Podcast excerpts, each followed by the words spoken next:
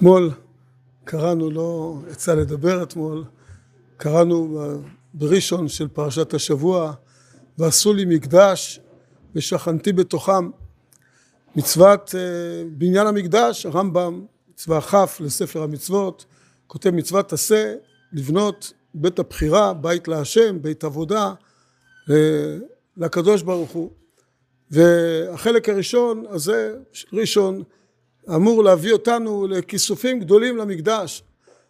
איך אנחנו יכולים לקיים מצוות ועשו לי מקדש? ספר הכוזרי הוא כותב ירושלים תיבנה כאשר יכספו אליה תכלית הכוסף. כשעם ישראל ישתוקק יצפה ימלא כיסופים למקדש זה מה שאמור להביא בעזרת השם את המקדש אלינו. אז יש לנו מה לעשות אנחנו יכולים לקיים הכשר מצווה. הכשר מצוות ועשו לי מקדש זה כיסופים. באמת כל אחד שירגיש גם במיוחד בפרשת השבוע שמלאה עם כלי המקדש עם כל החלקים כיסופים גדולים למקדש בהבנה כמה חסר לנו המקדש וכמה בלי מקדש חיינו כאומה אינם חיים. והקורבנות וכל הדברים שהצורה העליונה הזאת של הכפרה שהקדוש ברוך הוא מכפר על עם ישראל כמה המקדש חסר וכמה הכיסופים בחלק של היום יש דבר מאוד מעניין מה שרש"י מביא כתוב שאת הכפורת על הארון מלמעלה ואת הארון תיתן אל הארון תיתן את העדות אשר אתן אליך ואז אומר הכתוב ונועדתי לך שם ודיברתי איתך מעל הכפורת מבין שני הכרובים. ברוך הוא מדבר עם משה רבינו מעל הכפורת מבין שני הכרובים. מביא רש"י מה שחז"ל דורשים בכמה מקומות גם בספרי שפה כתוב הטבעת לך מעל הכפורת ומקום אחר הוא אומר וידבר השם אליו מועל מועד שזה המשכן שמחוץ לפרוכת שזה אוהל מועד זה מקום מחוץ וחז"ל דורשים את זה במידה השלוש עשרה של י"ג מידות שהתורה נדרשת שני כתובים המכחישים זה את זה עד שיבוא הכתוב השלישי ויכריע ביניהם מה כתוב? בבוא משה אל אוהל מועד וישמע את הכל מדבר אליו מעל הכפורת כלומר שמשה בא לאוהל מועד מתקיים בזה ובבוא משה אל אוהל מועד שומע את הכל מעל הכפורת ונועדתי לך שם מעל הכפורת ואז שני הכתובים המכחישים זה את זה מתיישבים ביניהם מוכרעים ביחד. מה זו המידה הזאת ומה המשמעות של המידה הזאת פה? פה דווקא זה מאוד בולט הנקודה הזאת של המשמעות של המידה. כשיש שני כתובים מכחישים זה זה הרי זה שני פסוקים שנאמרו אז כל פסוק מהם הוא עומד לעצמו והוא דבר שהוא ראוי לעמוד כפסוק לעצמו. וכשרואים פסוק הזה לחוד ופסוק הזה לחוד פתאום יש איזושהי סתירה. ושניהם אמיתיים שתי אמיתות איך הן יכולות להתקיים ואז בא הכתוב השלישי ויוצר את השלום ביניהם. בפסוקים פה זה באמת דבר מדהים. מצד אחד ונועדתי לך מעל הכפורת הקדוש הוא משפיע על משה בכלל לא לפי כלי הקיבול של משה הקדוש המשפיע משפיע לפי רצון השם והקדוש נותן לו שפע מעל ומעבר למה שבכלל אפשר פה בעולם לקלוט מעל הכפורת, ארון העדות, קודש הקודשים, בכלל רק להגיד את המילים האלה זה כבר התרגשות.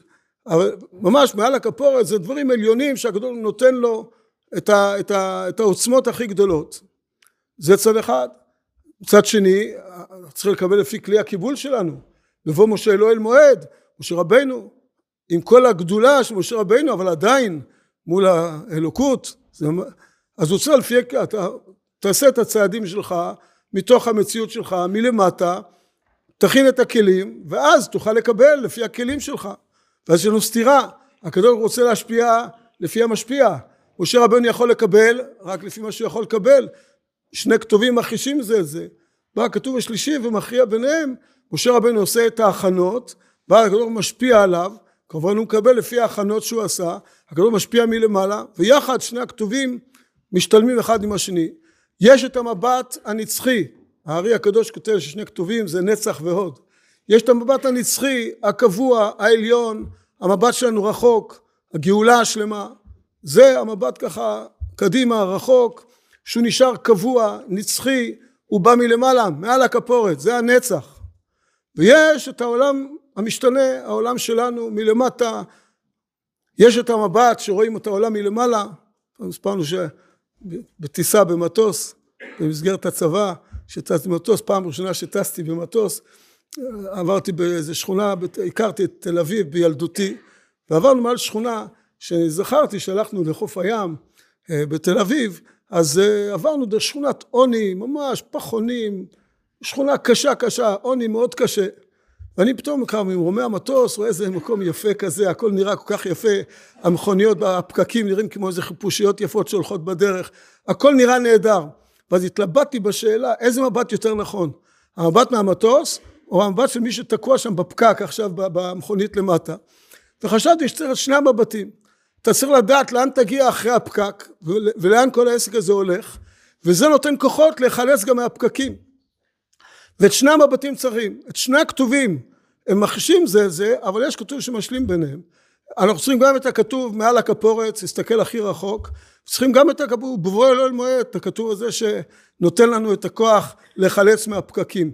שתי הבחינות האלה, שתיהן שלמות, ואני אומר במיוחד ביום הזה, סיפרו לי את החדשות של היום, אז אה, בצד אחד איזו שמחה גדולה, אמרנו מזמור לתודה, באמת הצלחנו, המצב היה על ישראל, הצליח לשחרר שני חטופים, אבל תוך כדי דיבור אמרו לי שנהרגו גם שני חיילים הלילה, וזה גם קרה, וזה מזכיר לנו שצריך עוד להיחלץ מהפקקים, יש כאן שני דברים שמתערבבים ביניהם, גם אלה זה בחינה קטנה של שני כתובים המכחישים זה את זה, שמצד אחד צער גדול ושותפות בצער ש, שעדיין עם ישראל נמצא, מצד שני שמחה גדולה על העוצמות, על, על, על הכפורת, וגם בצורה הכללית אנחנו בתהליך גדול, רואים את ה... חז"ל מלמדים אותנו מה הולך לקרות שם בסוף אחרי כל הפקקים אבל צריכים גם את הכישרון איך לצאת לחלץ ביום הזה בימים הללו גם מהפקקים גם ברגשות של כל אחד וגם בעזרת השם צבא הגנה לישראל וכל עם ישראל נחלץ בעזרת השם ובבוא אלו אל מועד נצליח לבוא ואז יתגלה לנו הקדוש ברוך הוא מעל הכפורת ובעזרת השם לטובה ולברכה בבריאות ובשמחה ולאורך ימים ושנים טובות